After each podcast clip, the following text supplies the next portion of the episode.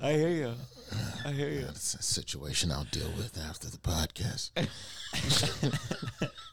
you ever like walk into a situation like, oh yeah, let's do this media, but in the back of your head, you're like, fuck, I gotta argue. I, I remember one year, fuck, it had to be like 05. It was the year before the big flood in Cedar Rapids, and I was playing Penguins. That's how I remember all of my comedy dates based Yeah. on natural disasters that eventually destroyed those clubs. It was the year before Cedar Rapids got flooded in the big Mississippi River flood in the early aughts, and I rem- I was in a fucking shouting match with this girl I was dating at the time. Yeah. As I'm walking to the stage, like Uh-huh. I'm in the showroom, like it's full blown. Motherfucker, you don't fucking listen to me. Give it up for Roy Wood as he makes his way to the stage like as I as my first foot hits the first step to get on stage, that's when I hit end call. Oh, my god. Hey, how y'all doing tonight, Cedar Rapids? What's going on? like, like an angry father trying to like you're in a shouting match with your wife, then you turn to your kids. Hey, butts, what's going on? I see that with uh, I I shouldn't say the name, but some big comedian. Like I'm hosting, he's dropping in, and I'm like, "How do you want to introduce me?" He's like, "Whatever you want." And I go on stage, give it up, and he's like, "Hey everybody, how are you?" And I'm like, "Liar, that's not who I saw."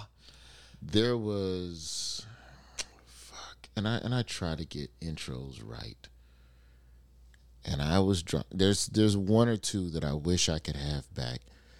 Um fucking joel mchale. The honorable and respectable joel mchale.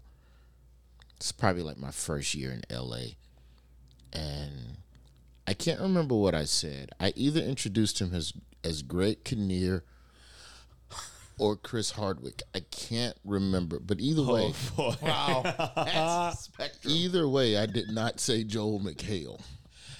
Like I wasn't even like just freestyle. Like you were given permission to just freestyle, but just for no matter what, get the name right. Yeah. And I was fucking way off. I was fucking Russian missiles landing in Poland. Did he? What was his reaction off. to that? Was there? Oh, he just walked past me, no handshake. Like it was like get the fuck off the stage, mm. bro. Like he wasn't a dick about it, but he could have been way meaner about Yeah. it.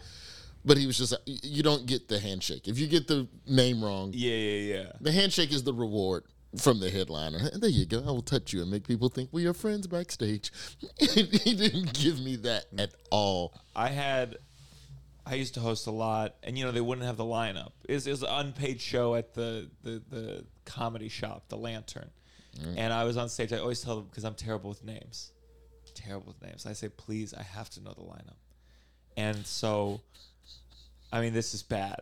And I'm hosting, and it's one of those I don't know who it is. Then in the back they point to the guy, he's oh. going next, and it's it's two. I, I I met him he's Indian, and I met another Indian comic at the same time. I met them both. Ay, ay, ay. I remembered, I knew, I knew one of their names. It wasn't the one who was there.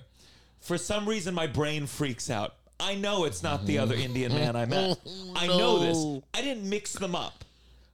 I literally just said the other person's. I don't know what happened. I short circuited, and I, you know, I apologize every time I see him. Oh.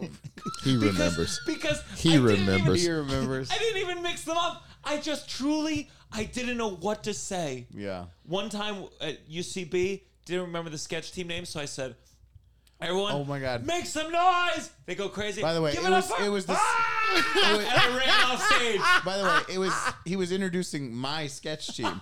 So as a good friend, you had no idea. You and you had actually you had one job to do that night. Barely any stand up. You just had to introduce. It was really a fail.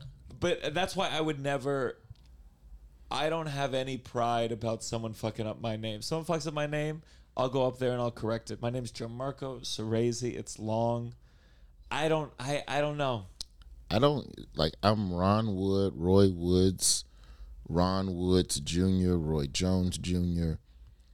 Just go up there and be funny. No one gives a fuck. Yeah. Eh, like it's not. I remember on the road when I first started, knowing what I know now, these guys were being a little dickish, but I would open for headliners. My, my first nine years of stand up was just the South and the Midwest. I didn't fuck with the coast, like unless it was an audition or some TV shit or whatever. But like bread and butter was five nights a week, four cities in five nights.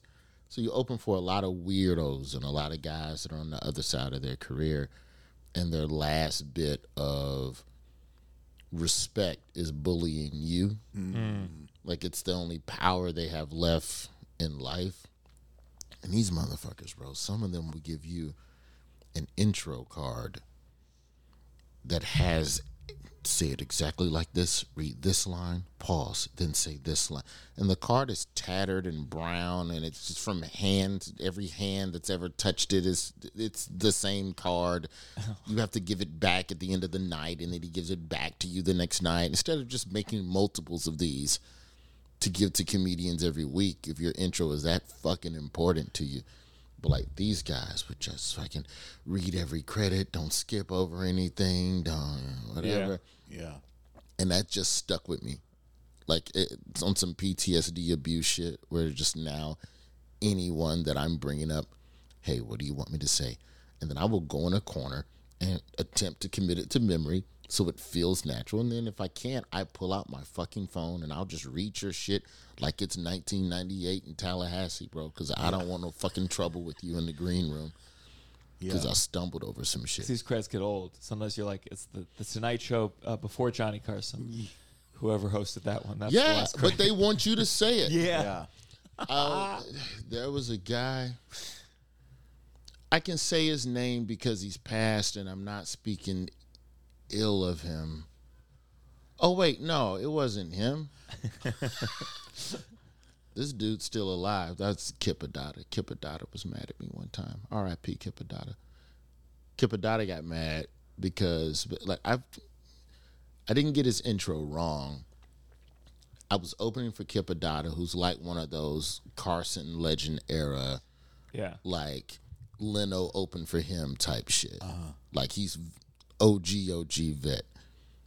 And I opened for I don't fucking know him because I didn't watch TV when he was popping, you know. And I don't say that disrespectfully. I'm Right. just saying your stretch where you when you were in your prime, I was still watching Transformers. Yeah.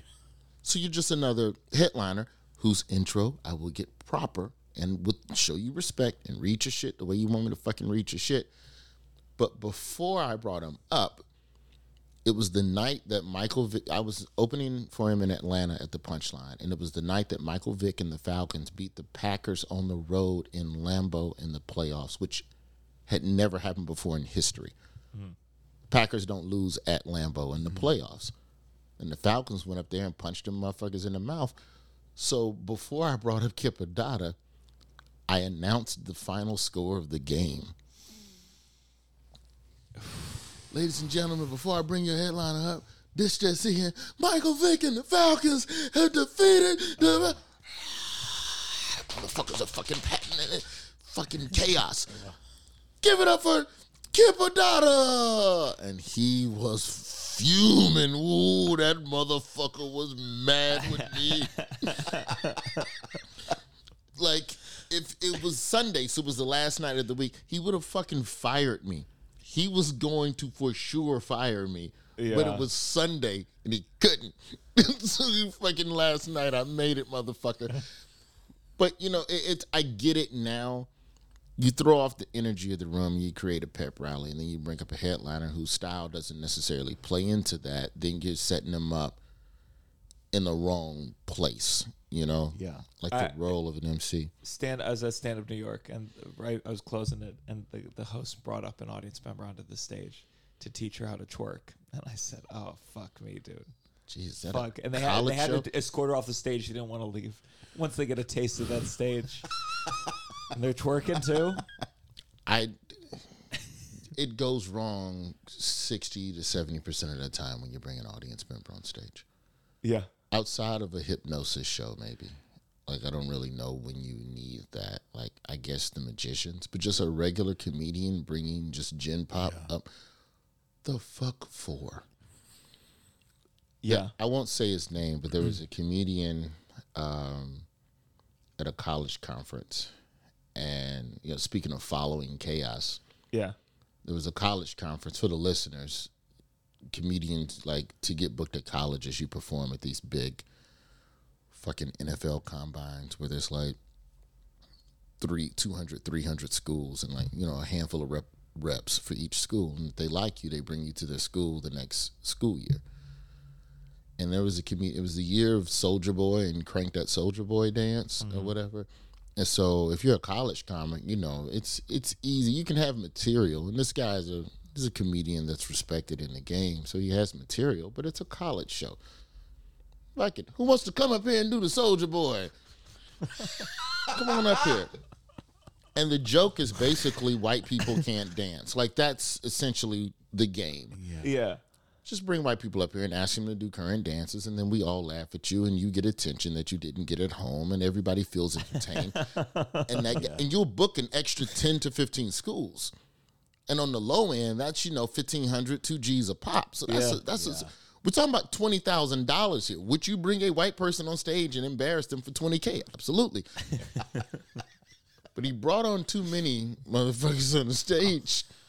Oh, and, and there's a part in the Soulja Boy, like every other fucking line dance, where you have to take like three steps to the right. You hop three steps to the right while looking to the left, so you don't know where you're hopping to. And this fucking girl hopped right off the fucking oh. stage, bro. She fucking fell. Like it's just one. I can see that in the news. Like 20 white people perished tragically at a college conference. cranking Soulja Boy. I think you were gonna say the stage collapsed.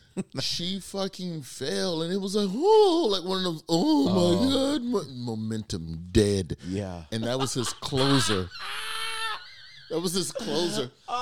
Oh. And at these college conferences, there's a countdown clock on the stage, and if you disrespect the clock, you're essentially you're like labeled unbookable and all of this uh-huh. shit. Yeah. So he has to respect the clock. he has to fucking go good night. She just fell off the Are you? stage. I, good night. I gotta go. I gotta respect the clock. So he goes off stage. The MC comes on and brings up the next motherfucker. There is an injury. We have to. This isn't soccer. You don't just keep playing while a motherfucker's on the ground. She was okay in the long run, but in that moment, no oh, won knew. That's so funny. Thought she was fucked up. So imagine being the comedian. who- Fuck a Green Bay Packer, the Falcons one Yeah. and Lambeau intro. Imagine walking up and there's just literally like 20 people huddled around a moaning fucking white teenager.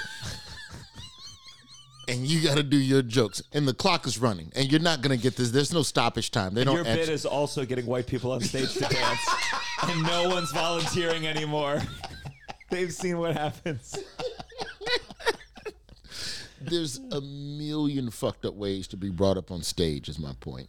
That's the problem with those college ones. I had a good friend. He, he said like, "Oh, I bombed it." I was like, "How'd you bomb? You're a great comic." And he said the comic, the person before me did jokes while on a pogo stick, and I was like, "Oh, well, then you just did less. Yeah. that's all you did." like the last guy. Well, here's it without the cool tricks. You you just go into autopilot on a college show. They're not going to remember, even if they. No one remembers comedians they hate. They just remember the ones that made them feel a negative emotion. Mm-hmm. You're just not funny. That's fine. They'll just leave. Yeah. They'll Snapchat you to your friends and t- TikTok you, but no one fucking knows. No one knows who you are. Lie about your name. I saw one guy. It was APCA, uh, which one of the conferences. I'm like, he just he just does impressions, and the whole thing was like after the show, I'll do an Instagram story where I'm the Rock, and I'm like, the Rock smells that Stacy sucks, and then you put that on your story, and and he cleaned the fuck up. there was a group that I opened for. Fuck, how long ago was this? 2015, 2016, maybe? Um, they're popular YouTubers. They're really good. The Fung Brothers. So, what I started learning with like Instagram and YouTubers and the sketch, internet sketch, as they like to fucking call them and fucking slander them. College kids don't care. They just want to be entertained. We're the ones that are all stick up our ass about the art and the performance and the structure of the show. And uh, why am I opening for the Fung Brothers? I've been on Star Search. They have not been on Star Search. Don't give a fuck, man. Them kids don't watch it. I go to a college show. I'm Kip Addotta. I'm the fucking OG from the fucking. I did Letterman. Who? Yeah. You fucking dinosaur. and I'm like, bitch, do you know who Letterman is? I go up. I do my time. I do the best jokes I have at that particular point in my career, and I feel like I did really well. Fung Brothers go up, and you wouldn't have been able to follow it. You wouldn't have been able to follow it, regardless of the structure of it. There were some jokes. It was a lot of crowd interaction, and I also distinctly remember at some point they had candy, and they were throwing candy. Like it- it's not the act. It's not like it was Gallagher. When he Yeah, just yeah, out yeah. just fucking throw can But I just remember sitting in the back of the stage, in the back of the room, and I was going, "Oh, there's just a whole nother plethora of shit that I could be doing here at these college shows that I because you're literally their first live entertainment for the mm-hmm. most part.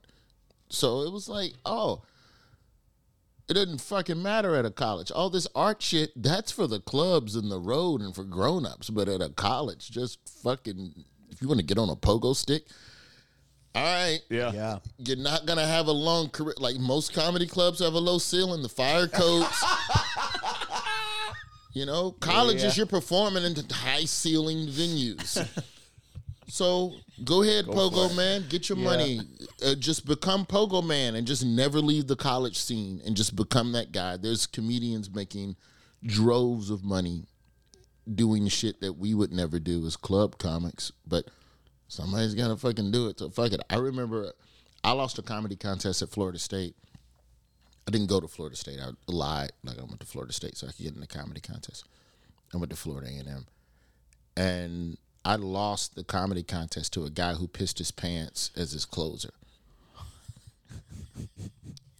Oh, he left a puddle, and he was like third out of ten comics, and it's just a puddle of. It was piss. real. He did it. He, He On really command? did. It wasn't like yeah. a, oh. He fucking drank a lot of water pre-show and like fucking What was the let that bit? shit marinate about being scared in a haunted house or some shit. It was something. It was something where he didn't need to piss. I, that's impressive.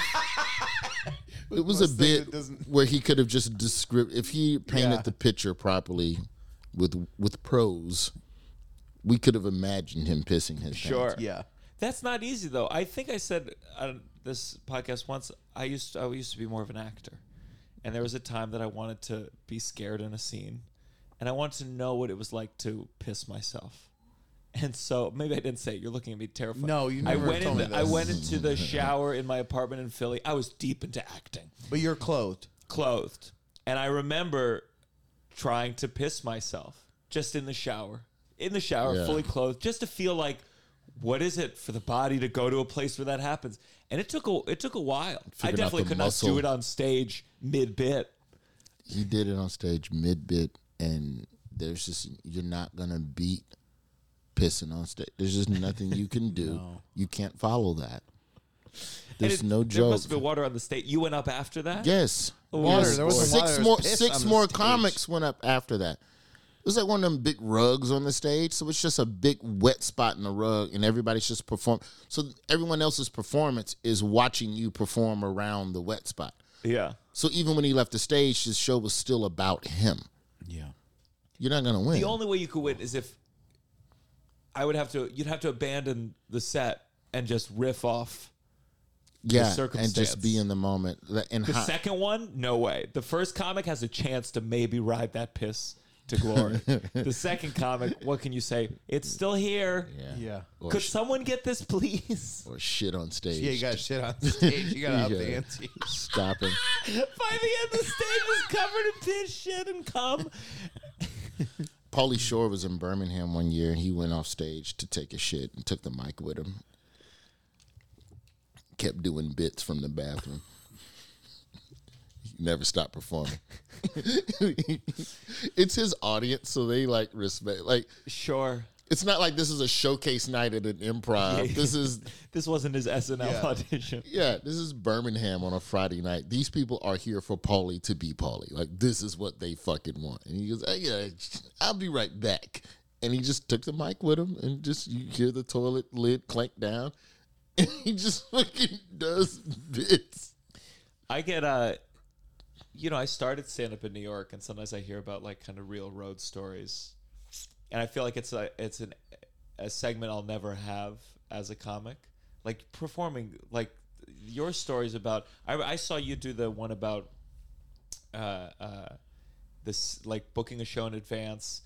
You sell the the booker got some drugs, and they'd sell the drugs so they could pay the comics. Yeah, dope boy shows. Yeah. Yeah, dope boy shows. yeah, you do shows where essentially if a drug dealer has all of his product either stolen or confiscated by law enforcement, if you're a drug dealer and you have no money, you have no product, and you need money to start shit back up again, the quickest way to get front money is to do a rap show or a comedy show. Like where I'm from down south, that's what most dope boys would do real fast. It's just, hey, I got some comedians coming. The tickets are twenty dollars. The show is in a month. You book the comedians. You tell the comedians you're going to pay them. You pre-sale tickets. You take the pre-sale money. You buy dope. You flip the dope, but you have to flip the dope by showtime, so that you have money to pay the performers, and then you're back even with yourself, and then you can continue your crime criminal enterprise.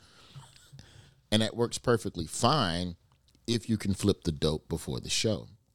And so these guys, they had bought a bunch of dope with the pre-sale money and they hadn't flipped it yet. And when we got to the show, they were like, "Can we pay you in dope? or can you wait a week for your money?" But we also don't have the money to refund the audience. Mm. Because all we have is dope. so some of us stayed, some of us left. You know, like fuck this. This is you're you're never gonna fucking send me the money. And it turns out they ended up Western Union and the comedians who performed, they got paid. They eventually did get their fucking money. Like they were like honorable fucking drug dealers. That's nice. But yeah, like shit like that. But the the difference though, I think where because I've thought about this. Like I've always told comics, like the the biggest mistake that I feel like I made in my career was staying down south too long. Mm-hmm. Like I was nine years. There's nothing in the first nine years of comedy in the South and the Midwest. There's there's no lesson that you couldn't have learned in the first four. Yeah. Mm. You've learned them all. You've seen them all. Get to the coast because if you're gonna be miserable and broke, be miserable and broke around other people that are driven. Because the way I compare it is like, you had a comedy classroom though. I Yeah. didn't have a proper classroom. Mm-hmm. You had other student. You have classmates. You had really great instructors who were the best of the best every fucking night, who were fucking like always elevating. And the right that you earn in New York and LA and San Francisco, Chicago, maybe I would even say Denver and Minneapolis, you work your way up to being able to work with the best of the best and see that every fucking night. Every night, if you want to, you could see a fucking PhD level comedian mm. do seven minutes and then see him the next night with the adjustments they made from the night before. Yeah.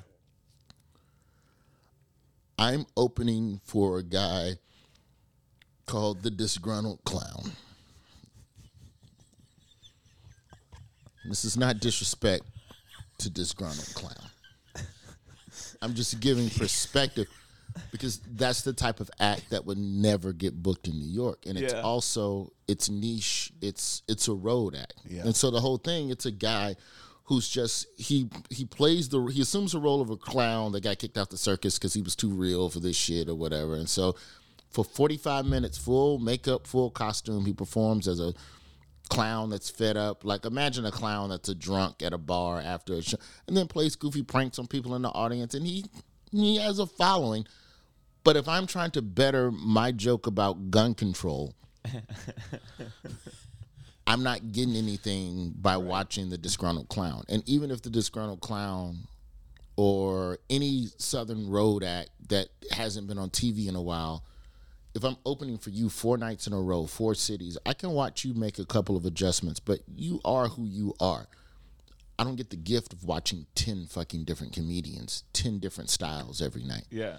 So low key, I feel like the road, starting on the road, is like being homeschooled in a way because you only know as much as your parent. Mm-hmm. Like a homeschool kid is only as good as the parent, where you have multiple instructors. It's just this week, this is your guy. angry guy who Leno used to open for, who does not want you to bring up the fucking Atlanta Falcons at any point before bringing him on stage ever again. You know, and there's there's lessons to be learned. The one advantage I, I would argue though that I had is that I was able to have more intimate moments Yeah. with the PhD level comics once I had them in the city. Cause I'm with you for three, four days. We sooner or later we gotta talk, motherfucker. Like you Yeah. can't just run out of the club like that. All that unapproachable shit at the cellar table bullshit before you get past at the cellar. Mm-hmm. Don't look him in the eyes and don't talk to him and all of that. Fuck that. Hello, George Wallace. Yeah. My name is Roy. I'm your feature. I'm here to pick you up and take you to all of the fucking gigs. Yeah. So you would have those moments, but there are just a lot of guys that there are a lot of comedians that just use the road in lieu of pursuing whatever it is they're really passionate about, but they're no longer passionate about comedy. And to watch that four nights a week is not was not helping my growth. Mm. The aggregate, I would say the aggregate of that is probably net negative because for every real moment with like George Wallace or Theo Vidal or you know D.L. Hughley, Adele Givens. You know, these are people that all did me real solids on the road, and I got to know them on a way, on a level that I wouldn't have had I been a city comic. You're opening for a lot of people that are just fucking drunks. They haven't changed a syllable of their act in fucking years, and they're still getting booked ahead of you, and that shit is demoralizing. That's what blows me away, though. I would get so bored. I struggle. I struggle fine tuning stuff. That's that's where I get to people who do these same act for, for especially when they're just doing fifteen. Especially they'll hop around. I mean, I worked LOL. I still work LOL mm-hmm. sometimes, and like there's some older comics, and you're like, don't you? Are you bored? You're bored or you're afraid of trying. Now imagine opening for that motherfucker in Paducah, Kentucky on a Wednesday night and he's doing an hour. And then y'all have to ride together to Clarksville, Tennessee the next day. And then you have to do five hours to Charleston, West Virginia the next day. What the fuck do you talk about? What knowledge are you soaking up? What Yeah. game are you getting? You're flying blind, essentially. But like, there's guys, man, there's just so many guys who I feel like could have been great, but they just didn't. It, the cool thing, the one advantage to being on the road early is that you get a sneak preview of every possible ending to this career. Mm-hmm. Like the great ones, Tommy Davidson and Sinbad's, where, oh, wow, you've been working three decades, four decades in Sinbad's case. Like you've been working forever and you're still loved in generations. I remember opening for John Witherspoon and a table was a granddad, father, and the son. Like that when you when you get that three generational fucking career, and it's not a lot of comics that break that barrier. Like that shit. I'm like, oh, cool. But then I also turn around the next week and could be opening for a guy who's in the middle of a custody dispute with his ex-wife, and he promised the judge that he wouldn't bring his fucking eight-year-old daughter to a comedy club because that was part of the custody agreement. And then I walk in backstage, and there's a fucking eight-year-old, and hey kid, watch my daughter while I'm on stage.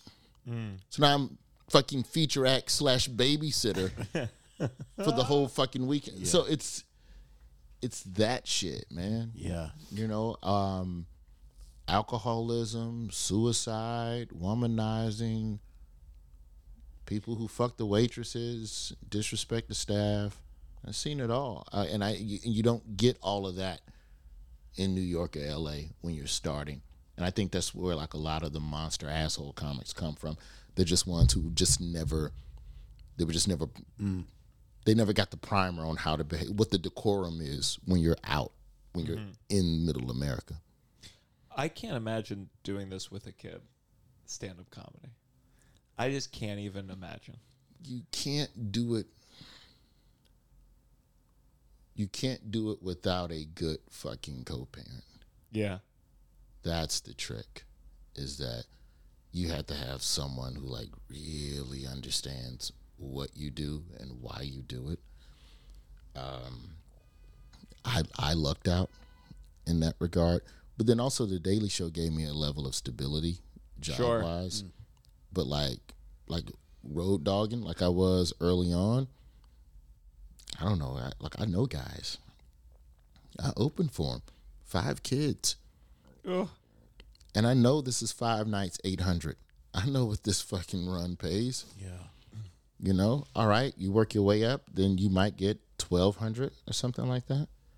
In my fantasy, the kids are helping with the merch table. Like they, I'm immediately. Oh, those exist. All of them. Oh, tho- oh, you want to see some comedy? Fucking go to a Miss Pat show. Miss Pat have Oh, her yeah? da- when they when they're not in school. Miss Pat put her daughters to fucking work. They, they be folding shirts and taking pictures and fucking passing out QR codes for mailing lists. I Tovah, my girlfriend, and she she's a manager at Mosaic. But when she's on the road, she becomes she becomes towel towel gal, Yeah. and it's nice. Yeah. Yeah. uh, The kid thing, that is. It's very feels overwhelming. You know. I have seen. Here's a, here's a lesson that you can't get on the that you can't get in this city. I have seen what being in a in a relationship with the person that doesn't support you does to a comedian to a comedian's psyche over time. Because you can see a guy two three times, and then the fourth time you work with him, you're like, oh, she doesn't like what you do, and you're trying to make it work. Mm. Poor ba- fucking bastard. And then year five, you found out he quit the business, and now he's like doing something that's completely to the left. That's not even entertainment adjacent. Yeah, And then three, four years later, you find out he's divorced, and then he's like trying to get back out on the road. But now, when you quit for a year, it's like a three year regression. it's it's Like- got to be, it's it can't. I mean, it has to be awful dating. Like I I sent to Tovah, I was like I booked uh, eight weekends next year at all the House of Comedies. I was like, hey baby, they're four day weekends. We could go to some. And she looked at all the cities, and she's like, Nah, I think I'm good. and I'm like, I'm like, and then I and then I start looking at cities, you know, outside Yeah. the glow of I just got booked. I'm like, oh yeah. Oh, I don't really yeah. want to go to Fort Wayne either. Yeah. oh yeah, I guess going back to Edmonton for four days isn't that exciting. the mall's cool for half a day. I used to do day labor.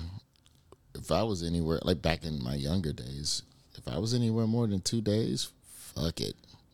I'll pick up a shift. I ain't got God shit else damn. to do. Wow. What kind of job could you get with with just a, a day? you fucking construction bullshit. Sometimes you look up and get a keyboard and you fucking work in some bullshit office or some shit. But usually it was construction. Like you can go. It's not good money, but if you just need money today, Yeah. You can go to like at least in the South and the Midwest. And I don't mean day labor in the sense of like standing on the corner in front of a Home Depot type shit. Yeah. But like you can go to like a temp service and just go. You go at six in the morning, you sign a fucking sheet, and as people call and go, I need three people, I need four people, like whatever job you could just call a service at six in the morning. Just send me two dumb motherfuckers to do this thing. It's very basic, repetitive shit. Like I remember in Columbia, South Carolina, I worked for in those days the club in Columbia would book the MCs for two weeks straight. It was a six night room, which was like a rarity in the in the business, let alone Yeah. the South. It was a comedy house theater. It was a Tuesday through Sunday room, and they would book their MCs in two week blocks. So you had Mondays off. I'm not driving all the way back to Birmingham on a Monday, so fuck it. I'll just pick up a shift. So I would come in town Sunday night, and they would give me the hotel. The hotel would let me check in early because it was, you know, all with the comedy club, Yeah. whatever, which is another thing. Young comedians, most comedy clubs have a deal with the hotel, so you usually can get in town a day early, and it not cost nothing if you know how to fucking spit that game on the phone. um, and I remember I, I worked. My assignment was a Quikrete fit. There, there's a at least at the time there was a Quikrete factory, and they just processed instant cement.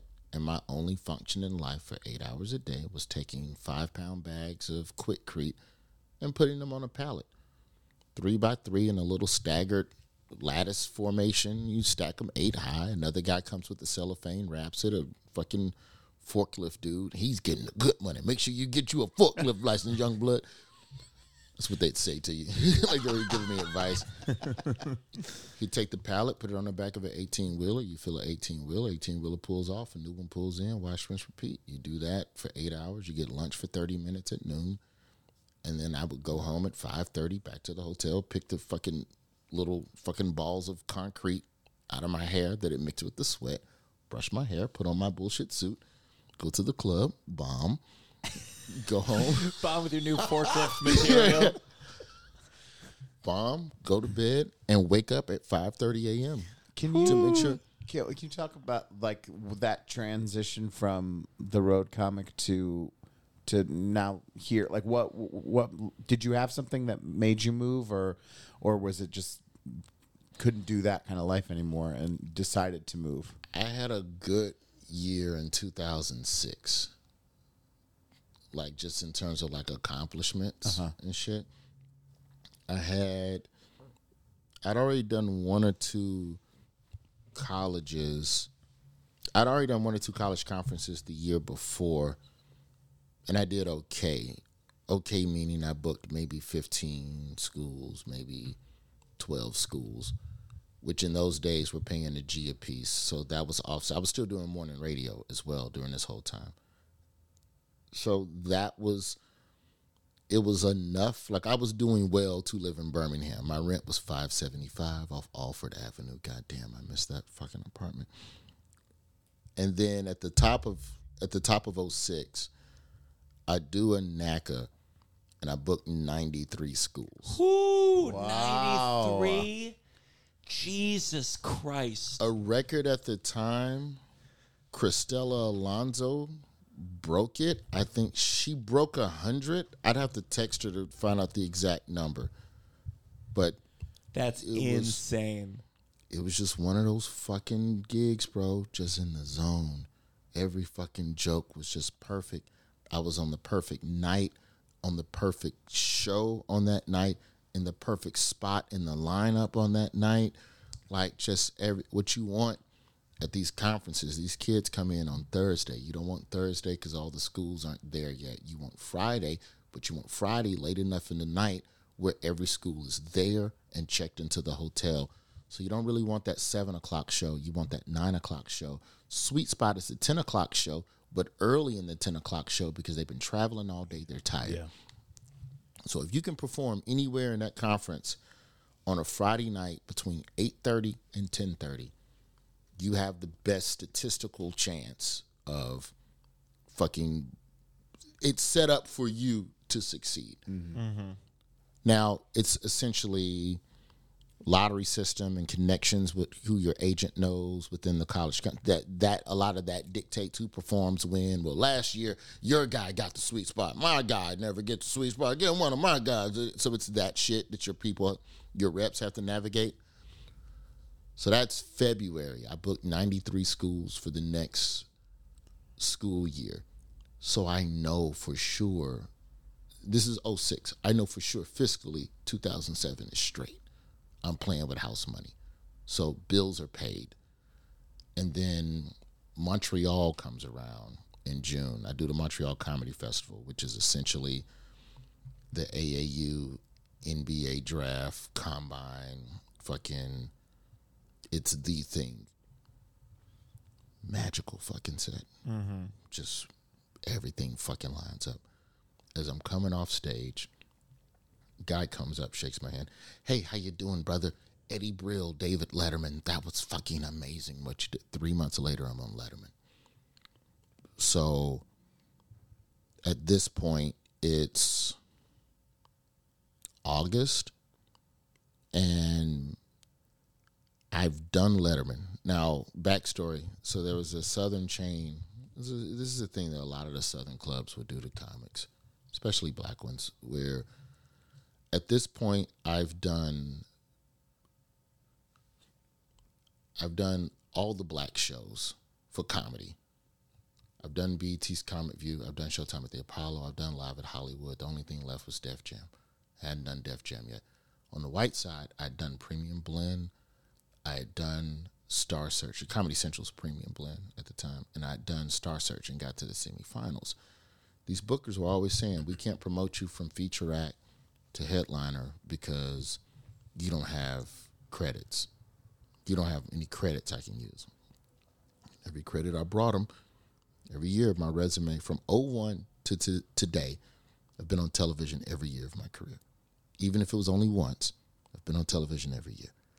So from 01 to 06, I had a sustained record of being on TV that year, more so than the headliners you were booking ahead of me who hadn't been on TV in a decade. Mm-hmm. It's no disrespect to them, but if you're saying credits and relevance are the thing that matter, I went and got what you said I needed to get, and motherfuckers kept moving the goalposts. I booked Letterman, and there were a couple of clubs. One day I'm gonna fucking name names. so there were a couple of clubs. There was a chain that was essentially 60, maybe 70% of my road work, proper club work, not counting colleges, but just when I work a club, 70% of the time, it is this company. That company did not want to promote me from middle act to headliner. We're talking about a, you know, this is a this is a nice little bump. We're talking about going from 500 a week to maybe 800 a week to maybe 900 a week, which is a lot of fucking money. And I've been on fucking Letterman. I did it. I did what the fuck. There is no more, at that time, there is no credit more pristine than David Letterman. You could argue Leno, but Letterman was more picky. So it was like, oh, you're on Letterman because Letterman hates a lot of people, uh-huh. but he liked you, you know. So, so I go to this company and I go, it's time. Fucking move me up, and they wouldn't move me up, and so I was like, well, well, then if I'm just gonna fucking be broke, or if I'm just gonna just fucking work and not be happy, I'll just do it from somewhere else. And at this point, the Letterman Heat's got me some meetings with CBS, and I think I'm gonna get my sitcom and go on my Ray Romano journey. Uh-huh. So, fuck it, I'll just leave. And I got the colleges to back me fiscally. Yeah. So I'll just fucking dip. And it was the best thing I could have ever done because what happens in the South, and this is something that I'll give New York and LA, these clubs don't necessarily do. But in the South, these bookers want you to feel like you owe them mm. for booking you. Mm-hmm. You know, like they're the ones doing you a favor. Like yeah. you couldn't go out and just create your own fucking stage at some point if you really had the gump. If you really sat and looked at the business model, you could do what they do. But like this idea of oh, I need them, and uh, what if I don't book no more colleges, and then I can't do no more shows for that company? However, shall, you'll figure it out. You're fucking yeah. running in fog this whole fucking career. It's that's the funny thing is that you get to this point in your career, you still don't know what the fuck you're gonna do. Sure, it's like not uh, at all. It doesn't fucking. Oh, you're on the Daily Show. Yeah, well, my boss just resigned. I don't know what the fuck I'm gonna do. I don't know what the fuck's gonna happen. Yeah. like, like I, and I have a kid now. Yeah. Hey, it's Kaley Cuoco for Priceline. Ready to go to your happy place for a happy price? Well, why didn't you say so? Just download the Priceline app right now and save up to 60% on hotels. So, whether it's Cousin Kevin's Kazoo concert in Kansas City, go Kevin, or Becky's Bachelorette Bash in Bermuda, you never have to miss a trip ever again. So, download the Priceline app today. Your savings are waiting To your happy place for a happy price. Go to your happy price, Priceline. When you need mealtime inspiration, it's worth shopping Kroger, where you'll find over 30,000 mouthwatering choices that excite your inner foodie. And no matter what tasty choice you make, you'll enjoy our everyday low prices, plus extra ways to save, like digital coupons worth over $600 each week. You can also save up to $1 off per gallon at the pump with fuel points. More savings and more inspiring flavors make shopping Kroger worth it every time. Kroger, fresh for everyone. Fuel restrictions apply. Um, well, before we before we reach reach our end, I did want to talk about. Uh, you know, I, I was home for Thanksgiving, and um, I had lots of divorced family, so I had my uh, traditional second Thanksgiving with my father, uh, the on a Friday. That's interesting. How did you do that? So you do both. You don't like oscillate. Did you uh, growing up? Did you oscillate? Did your parents like? Uh, well, so growing up, so there was a there was a brief window where we tried all together, the all together Thanksgiving. after No matter what, So- we are a family, even though we're in a Uh, so my mom had married my dad's former lawyer, Jesus and fucking get this, I found I found this out recently. So my dad, my dad cheated on my mom. He's kind of a, a lot of cheating, and I found out that uh, my my mom says that my dad might still think that it was his former lawyer, my stepdad, former stepdad technically, was the one who ratted him out. So my my mom said that my dad thinks my stepfather ratted him out about the cheating. to this day, she never told your dad how, or he just doesn't Well, believe the story. mom- I told the story on here, and then my mom said uh, we might have a new segment where my mom corrects all the stories I tell. so she she said what happened was she was with my dad. Dad's a good-looking guy, businessman, runs his own company, and uh, a, a friend of my mom at like a dinner party said, "Hey, I don't."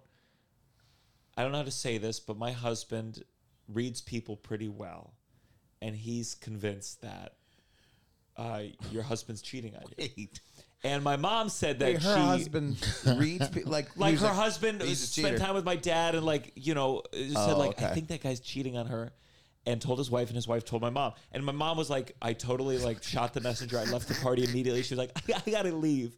So she called. She had no idea. She she was No idea.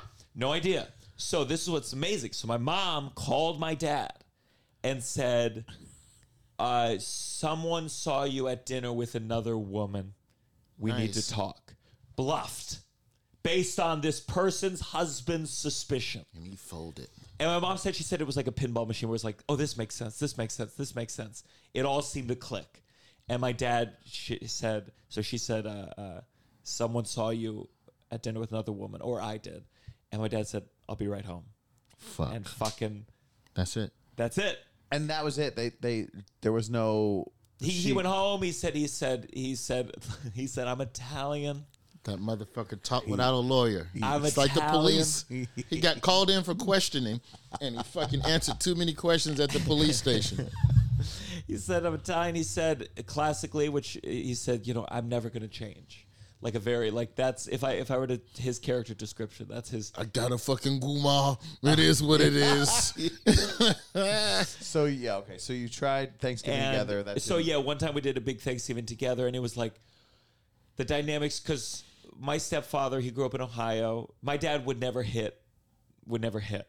Uh, uh, as punishment for kids or anything. Mm-hmm. My stepfather was different, and he would never hit me. My stepfather never hit me, but he had kids, my half siblings. Correct. So you know, uh, they they mixed their mashed potatoes and peas, and my stepfather he'd say, "Present your hand," and then they would, and he'd give him a slap on the hand, and they'd cry. I don't know if it's from the pain or just the shame, but then my father had a problem with it. And by the end of Thanksgiving, everyone's screaming at each other. You don't fucking do kids like that. What the? Yeah, yeah, And meanwhile, there's this other thing. My dad thought that he was the one who told my mom that he was cheating, Underneath so all he of that, get with her. It's already hate you just off the yeah strength. yeah. Custody, all sorts of. I mean, Yeah, I mean the lawyer broke bro code. I get that, but like, Yeah. I, I can see why your dad will forever hold that part instead of just respecting the fact, oh, someone's gonna treat her right, and maybe that's good for my boy. Yeah. to have another man in the house. Sure. Yeah. Well, they got divorced too.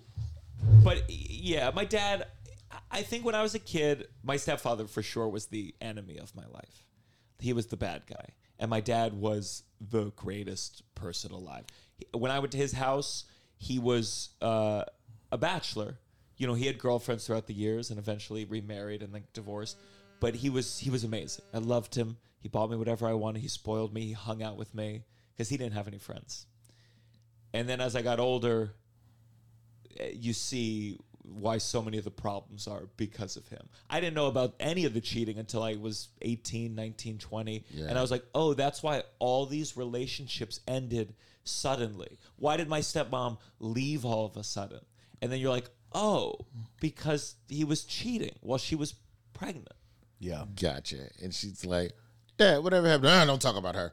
Yeah. She's old news. Yeah. And so now I do the Thanksgivings all separate.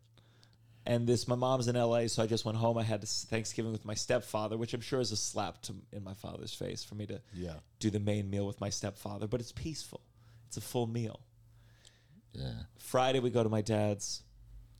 My sister's taking care of the stuff she gets.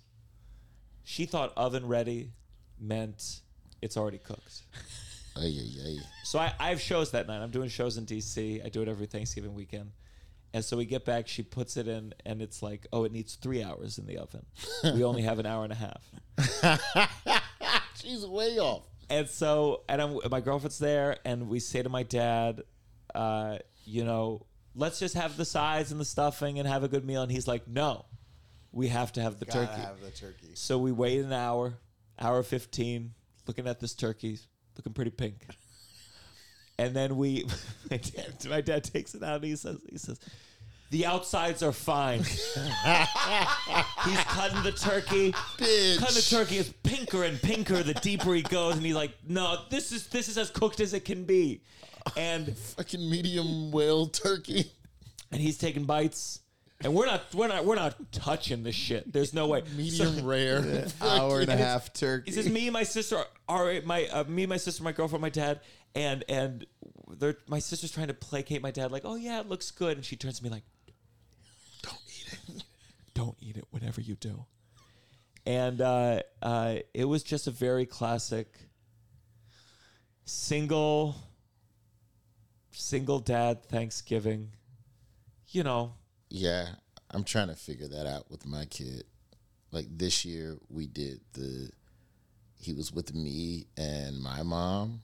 Mm-hmm. Like, like right now, because he's six, so it's like, all right, here's one grandma and presenting the other grandma. so Yeah. we got like two fucking things, but I, you know, I don't know. wait, these don't know. grandmas are who? So wait, Yeah, one on my side, one on her side. okay, got it. So, but it was never anything that was like really discussed. It's just like my mom, she's like, she's the chill grandma that doesn't really do shit. She's not going to play with you, but we'll talk a little. They'll talk and read and play piano. Like she's, she's just more laid back. Yeah. Her mom is like, let's go walk, let's go to the park, let's go play. What are you into? I'm gonna get down on the ground and play with you. So he likes that shit too. So it's like I don't want to deny him one over that because I think that's stupid too. Is to be in any type of relationship where it's my turn. Yeah. So you gotta fucking respect that it's my turn with him. Yeah. And then you just fucking sit the kid on the couch with an iPad for three days yeah. when he could be rocking out with the other grandma and some of his cousins and all of these other like just mix it up. So Yeah.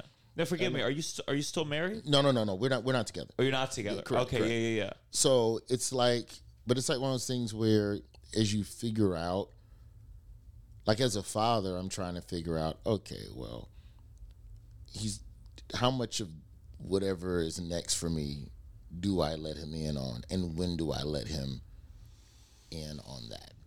Because I don't want him to just see me just dating regular motherfuckers. Like I, I don't think that that's. I don't know. I do not know how you do it. I don't know what purpose Well. that serves from an educational on some man school shit. And if I'm his instructor, outside of how to treat a woman and how to be cordial and to show affection so he can see affection and love and like Yeah. you can see normalcy. But like you just said, he's gonna start putting it all together on the backside. Yeah. Of course. Yeah. And if I'm doing anything wrong now, he's he's going to see it. He's going to fucking notice that so and so is completely out of it. Because when you stop talking to someone, you don't talk to your kids about that shit. You don't, like, mm. son. I just want you to know that she's a skank. And Yeah. fucking Yeah. You, the, you hoes can't. be lying, son. And sometimes you got to get them to fuck up out your You, you My got dad- introduced to a lot of people. Right? Oh, I mean, Yeah. my dad. He he slept with my kindergarten teacher. He dated her briefly.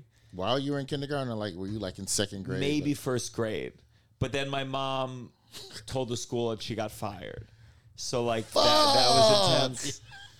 She he he. There were a lot of women. Was on the warpath. Yeah, but again, like I'll learn a detail. Like uh, my dad fucked her during nap time, and then it's like, okay, maybe she should have been fired. Like I always learn. I always learn somehow. it always goes back to it was justified, in fact. But he, I had a lot of women in my life. I I I've had so many women break up with me as you know my dad's partner letting me down because we would have a relationship. And they would come to me. I remember one very distinctly this woman she came over we played monopoly all the time. And she kind of sat me down in the car. You know that's the little private space outside the home in the car like hey i got a new job. I'm going to be really busy.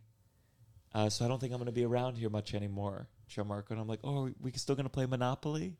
And she was like oh yeah we'll play Monopoly. Then a year later, I see her at Duane Reade with with a new man and a baby in her arms. And I'm like, oh, How did Oh. that? How did that fuck with you, or did that fuck with you at all as an adult in your relationship with women? well, my girlfriend says that I'm a perfect boyfriend, Oh, which has been nice. So no, not at all. Uh, no, it's deeply. I think it. Uh, I think I just knew very early on what it was to have a loved one who then was no longer a part of your life at all. And so I feel very adverse to when people talk about they break up with someone. My girlfriend, and I, we do fight about this, where someone breaks up with you have an ex or whatever, and then you're like, we don't speak anymore. Oh, yeah. We're not friends. We have no Yeah. relationship. I find that childish. You're telling me you love this person. You're telling me this person was like a part of your life and you met you met their family. They knew your ups and downs and your journey and the way you've decided to deal with the fact that you no longer are are fucking or having a romantic relationship is you can never speak again. To me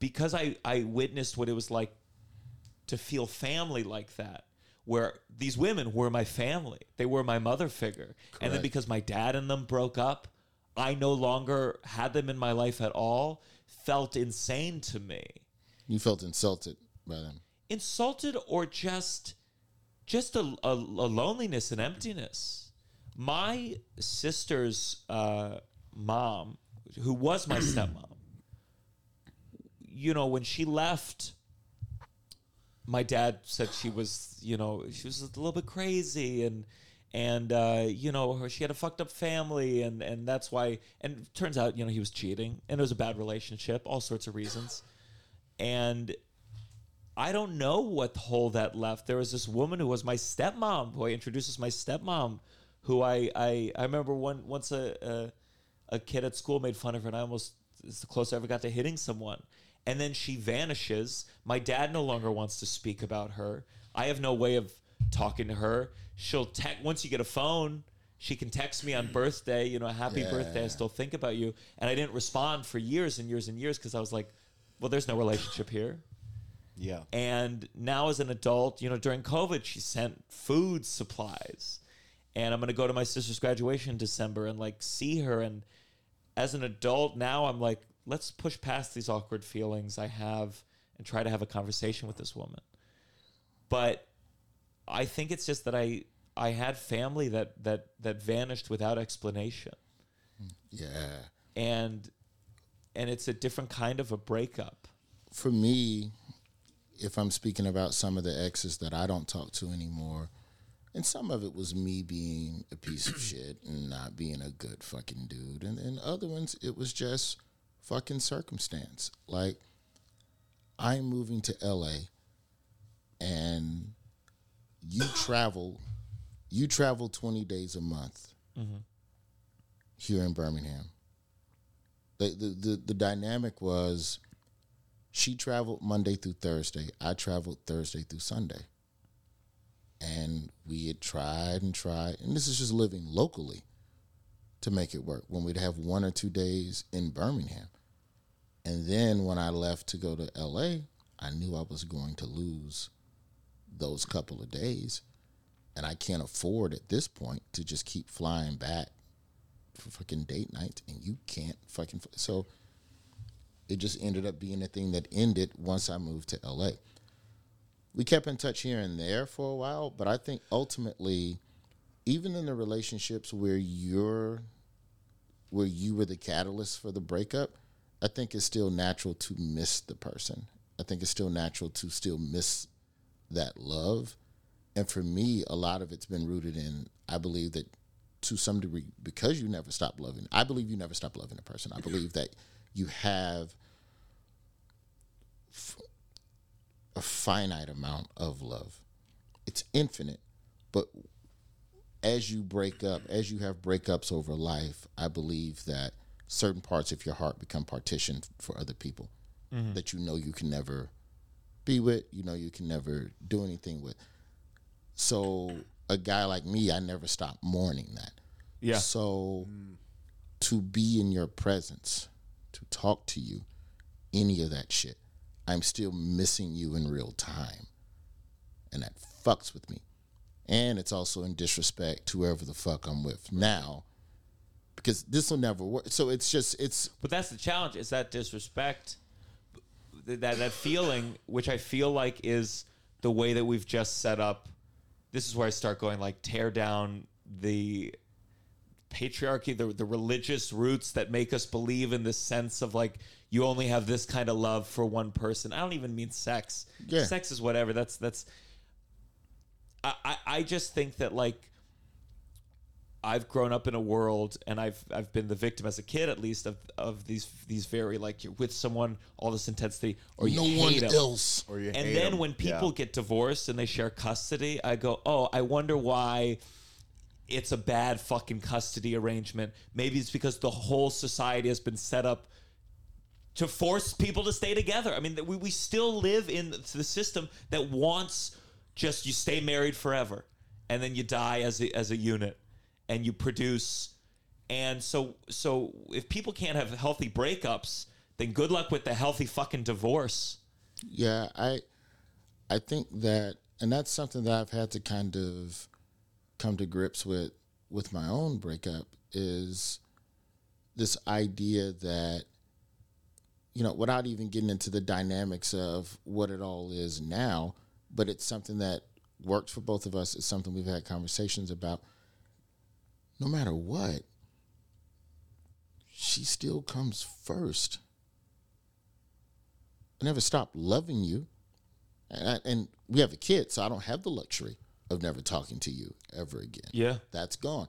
And he is my priority. There's nothing more important to me than him and him having, my son having the best possible circumstances to be set up to have a decent life.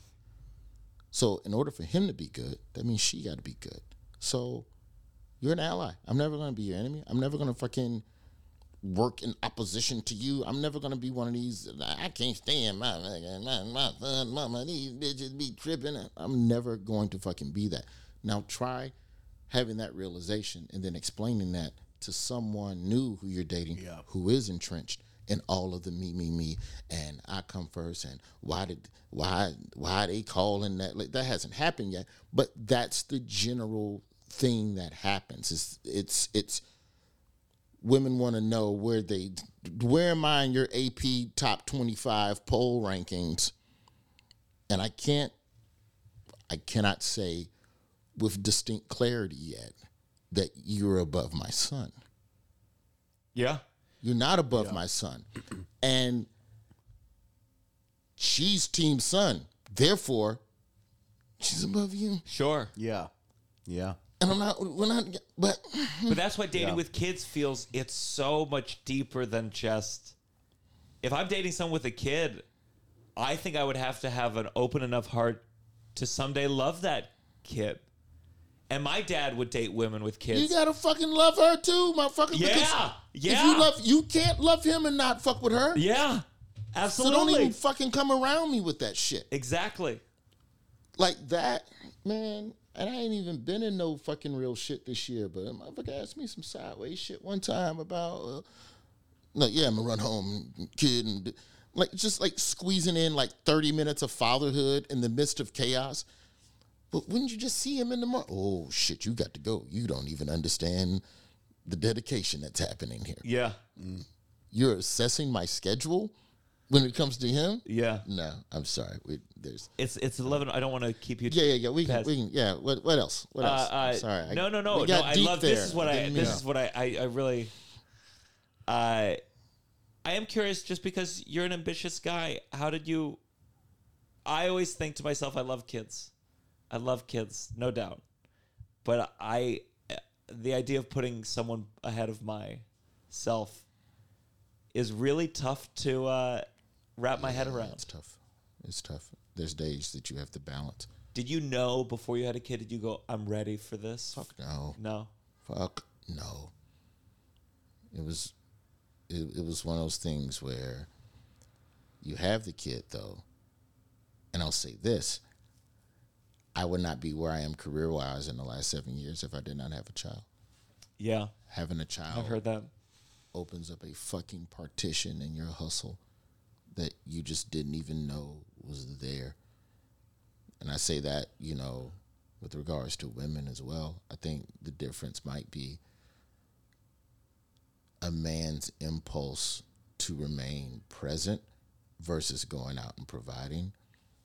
You know, I, I had a conversation with I had a conversation with someone a couple of weeks ago just about the concept of male paternity leave. And so she was saying that the problem is that it's called maternity leave and not parental leave because women's parental women's maternity rights and being able to be off months and months to care for a newborn and your job not tripping on that shit or trying to fire you or diminish you during that time women will only get rights in childcare when men start fighting for the same rights, which means a man has to detach from the hustle, that hustle impulse that makes him get right back. I gotta go, gotta get right back to it. I mm-hmm. gotta get out there and fucking provide.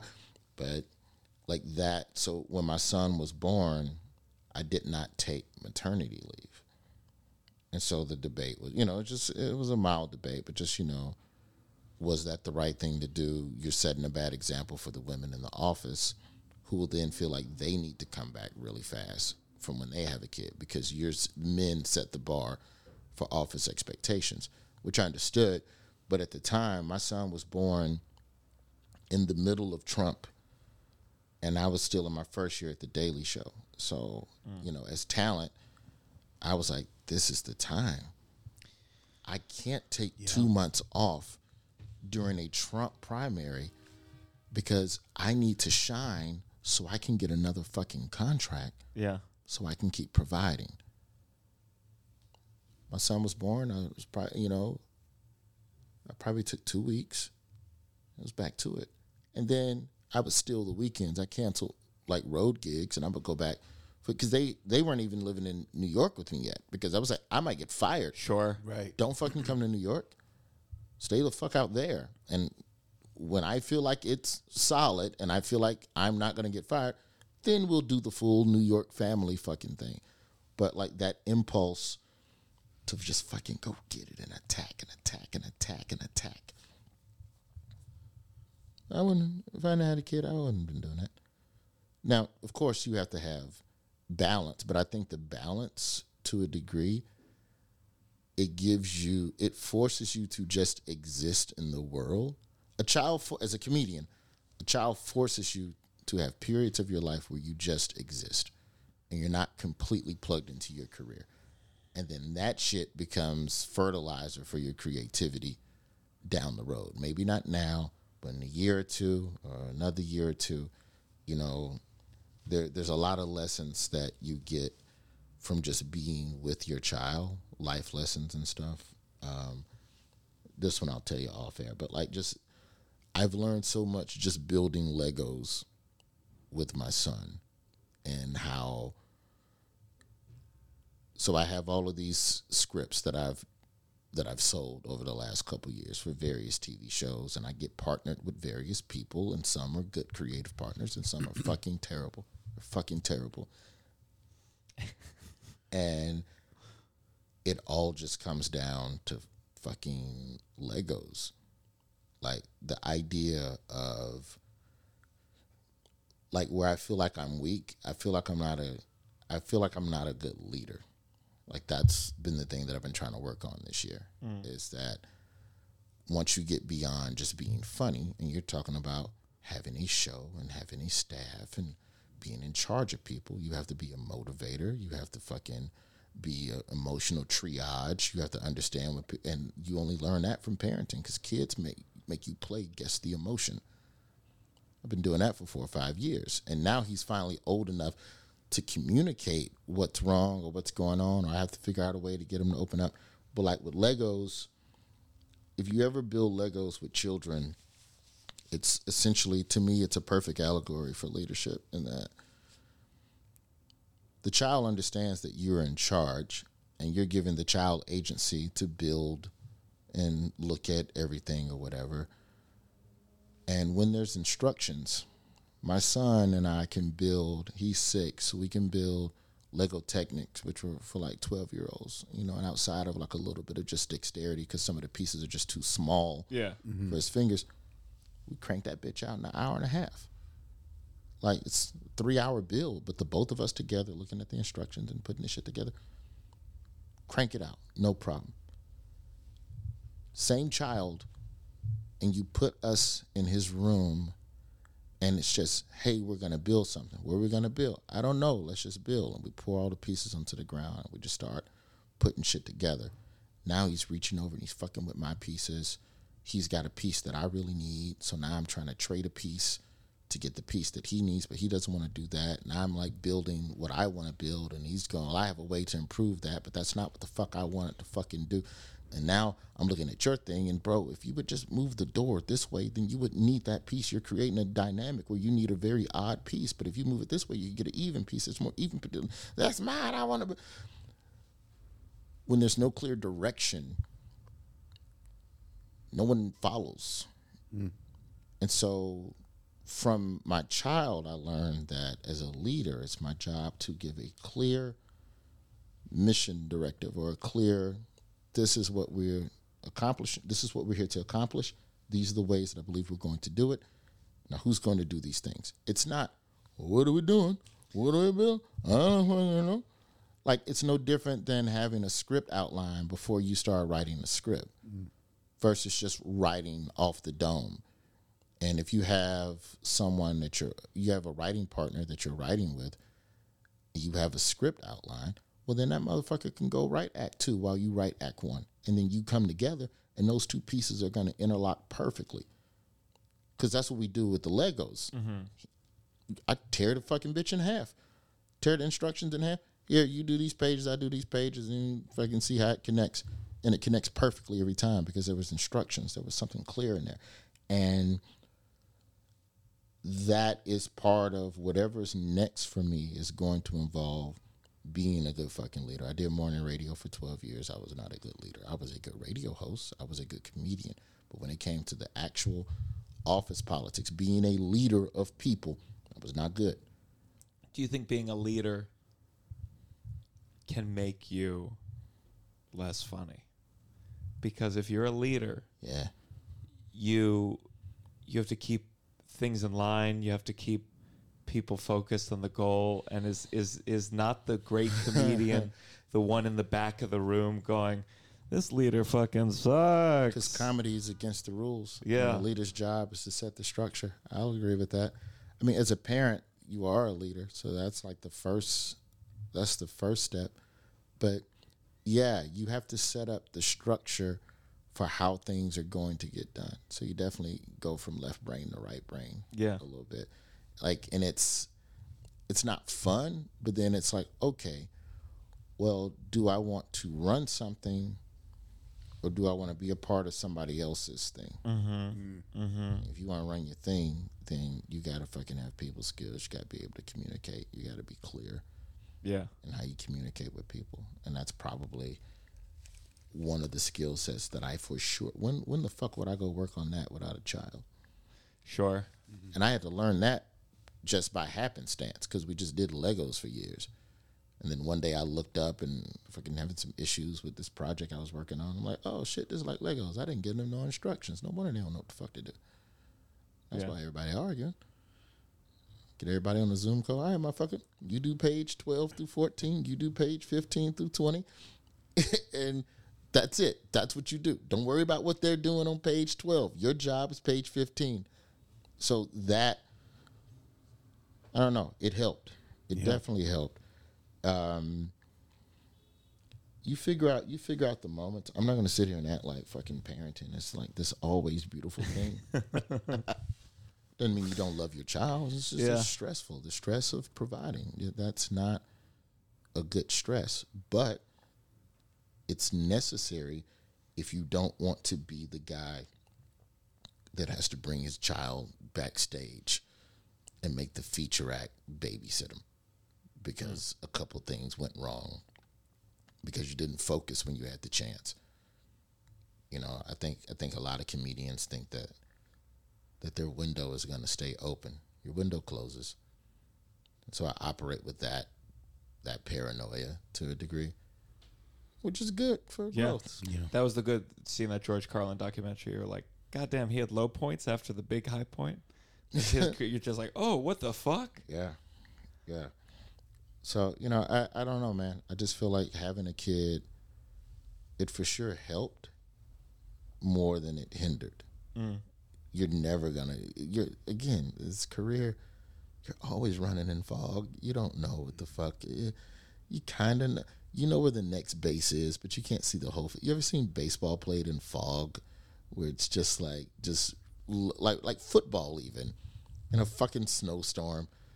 You know the end zone's down there somewhere. But just Yeah. I can see a little bit in front of me, so I'll just worry about this. And so you just get varying degrees of fog density throughout your career. And so a kid can add some, but you just it, it makes you more adept to navigating the unknown. Um, well, as we go to the end, we like to do one. Uh, uh, you better count your blessing. You better count your blessing. So we do one uh, one grateful for uh, to to round this out. I'll I'll I'll start it off. I went to this uh, LCD Soundsystem concert last night with Russell. Not I'm not a concert guy. Not a concert guy. Uh, but I got uh, perfectly stoned and perfectly drunk, and uh, it was like the perfect amount of crowded. And uh, I've listened to a lot of LCD, and I, I, I, it's it's not my jam per se. But you add the lights, and and, and the stone. yeah, the lights and the stoned, and I'm I'm in. Yeah. And then we got home, we played some without the lights. I said, nope, I need the lights. I need the lights to make this work loud. and it was so uh, uh, you know I was I was glad you invited us and Oh, let us into kind of your world. Yeah, yeah. I was glad too that you you you, you did it. Um, my blessing. Um, I. I I'm doing this new show and um, Titanique off Titanique, Broadway. and um, uh, we get to do um, Seth Meyers this past week, and um, I got just lovely notes from from people I haven't spoken to in a long time that you Yeah. kind of forget, and then you're like, just really thoughtful, nice notes that I've been reading from people all week that have been a nice little. I you know you, you don't know who's seeing these things, and uh, it's just nice to to get those. Um, but yeah, Yeah. Um, do you have any blessing you want to share with us? Um, I'm thankful for the Daily Show. That was a good run for Trevor Noah. yeah, you Yeah. know? Uh, it, but it, it really, it really was. It was dope to be included, for him to include me and all of that. You know, just in terms of what that show means to a lot of people, but then also to be able to live in New York and pay my fucking New York rent because of that show. I'm also very fortunate because I have aged out of a lot of the college shows. I might need to go learn a pogo stick at some point to fucking perform. Um, I can see you going to college just talking about the importance of having kids to 18 year olds I'm like, what the fuck is this? they would walk immediately. I'd pull out that bag of candy, Fung Brother style, immediately. and You, you're still sitting on this point. You just go there and just start throwing. I don't need the mic. They just want candy. throwing like those big lemon heads, like fucking bullets, slinging them. Um, no, no, the this this.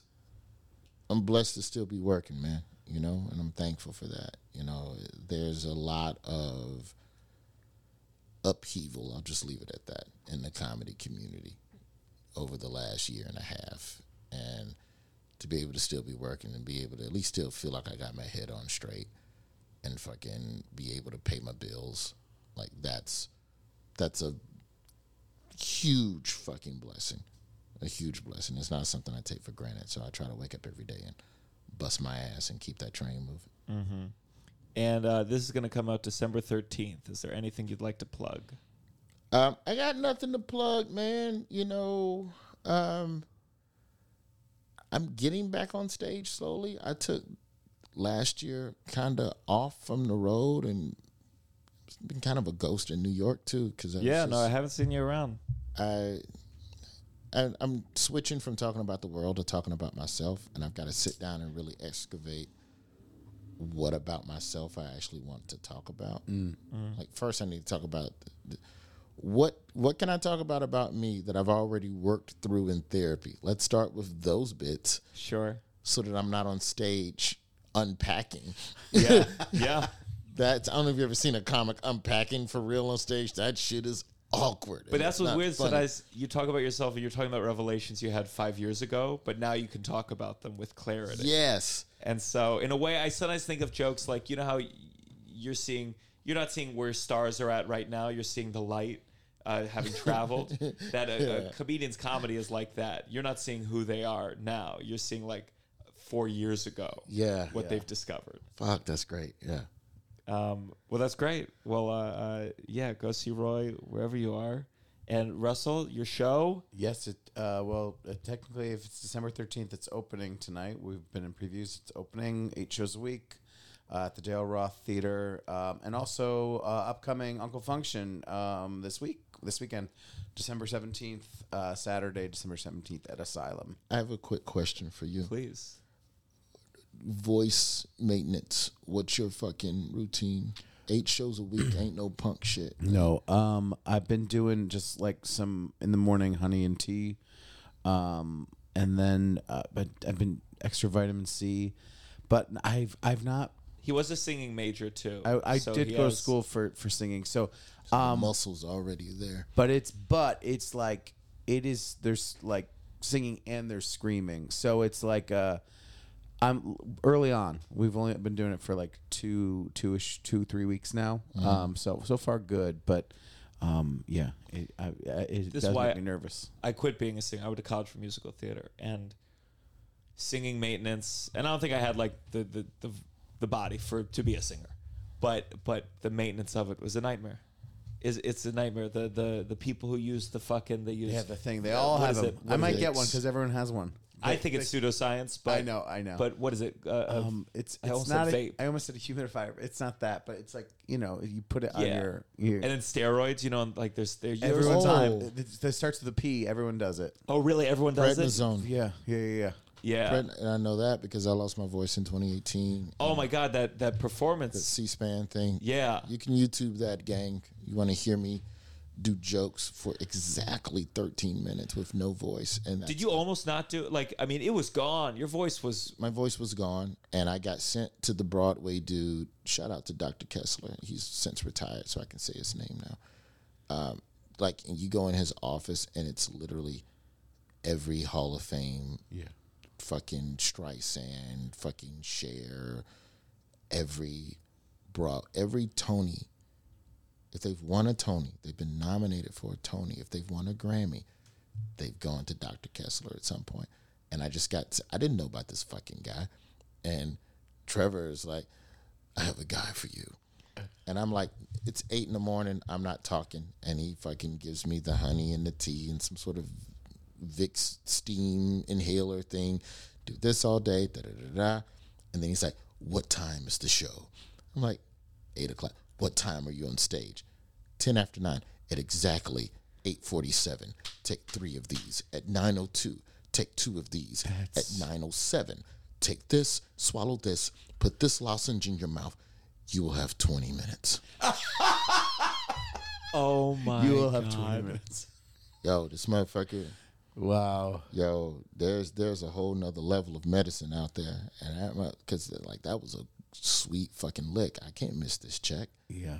and that motherfucker got me straight. Because he's like, if you try to press through it, then you fuck it up worse, and then you can't talk for another fucking four months, three months, or some shit.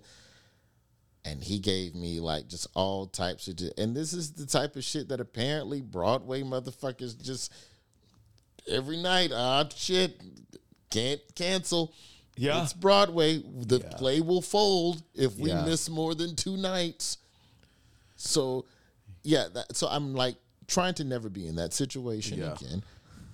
So the preventive maintenance of vocals is something I've become a little bit more, and I've had like scratchy incidents since yeah, then, of course. but could soldier through them.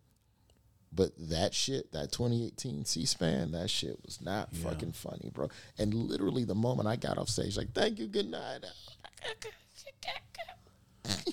Gone. Fucking Cinderella type shit, bro.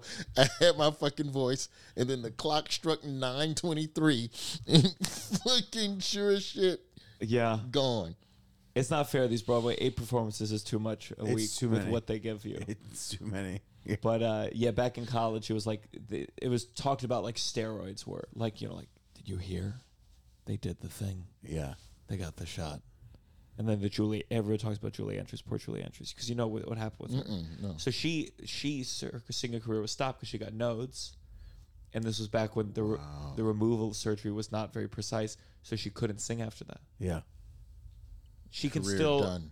She can still do something like you know she Kind can of, still but like she lost. A, but she a- lost a- it. a- most of and her like so ability. it's known like in the singing worlds it's like that's the thing you you get scared of i'm trying to yell on stage less i'm trying to get a little more sam morril on stage because i like to yell and then I, if i do that every night if i start headlining doing that two shows three days in Yeah. a row when I do the when I did the like last night show because we four two shows Saturday, two shows Sunday. That last thing, I have that big scene where I scream, and it's just like, ooh, gotta be careful. screams. You gotta be careful. Russell likes to scream. Yeah, yeah. So um Yeah, I like I watched like those old theater fucking like those arenas of like Dice Clay. Uh-huh. And like even early Doug Stanhope, where a lot of his shit was screaming, and you watch Stanhope now, and he's much more subdued. And I don't Yeah. know if that's just alcohol and drugs leveling him out over the years, but like a guy like Dice who just ah, ah, ah, ah, fucking Kevin Hart. what about Kinison Yeah, russell has like a Kinison like he can seem to yell in a way where i'm like oh that would i would lose my voice in one of those yells Kinison you know Yeah, sam yeah, Kinison yeah, yeah, i mean just What are you doing? Ah!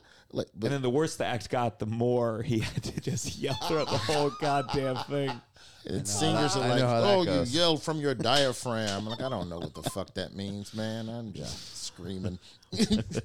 Um, yeah, I got to get with you. I'm gonna learn some of that voice maintenance shit. Yeah. Uh, for throat me, coat tea ain't shit. uh, for me, I'm headlining in Miami December 15th and 16th at the Villain Theater. And then my girlfriend's making us go on a vacation, but then I'll be back in New York December 23rd. Uh, and then headlining uh, Comedy Zone Jacksonville. hey, Duval. Hell yeah. Uh, December 29th, 30th, and 31st, New Year's. Hello, Fred. If you're listening, uh, I, I doubt it, but but I'll send this clip just this to him. Um, uh, and I guess Russ and I we're gonna go we're gonna go uh, make some babies now. I feel like I'm convinced. sure. Um, thank you, Roy. This is hey, thank you, boys. the downside. One, two, three. Downside. Downside. You're listening to The Downside The downside. with Gianmarco Soresi.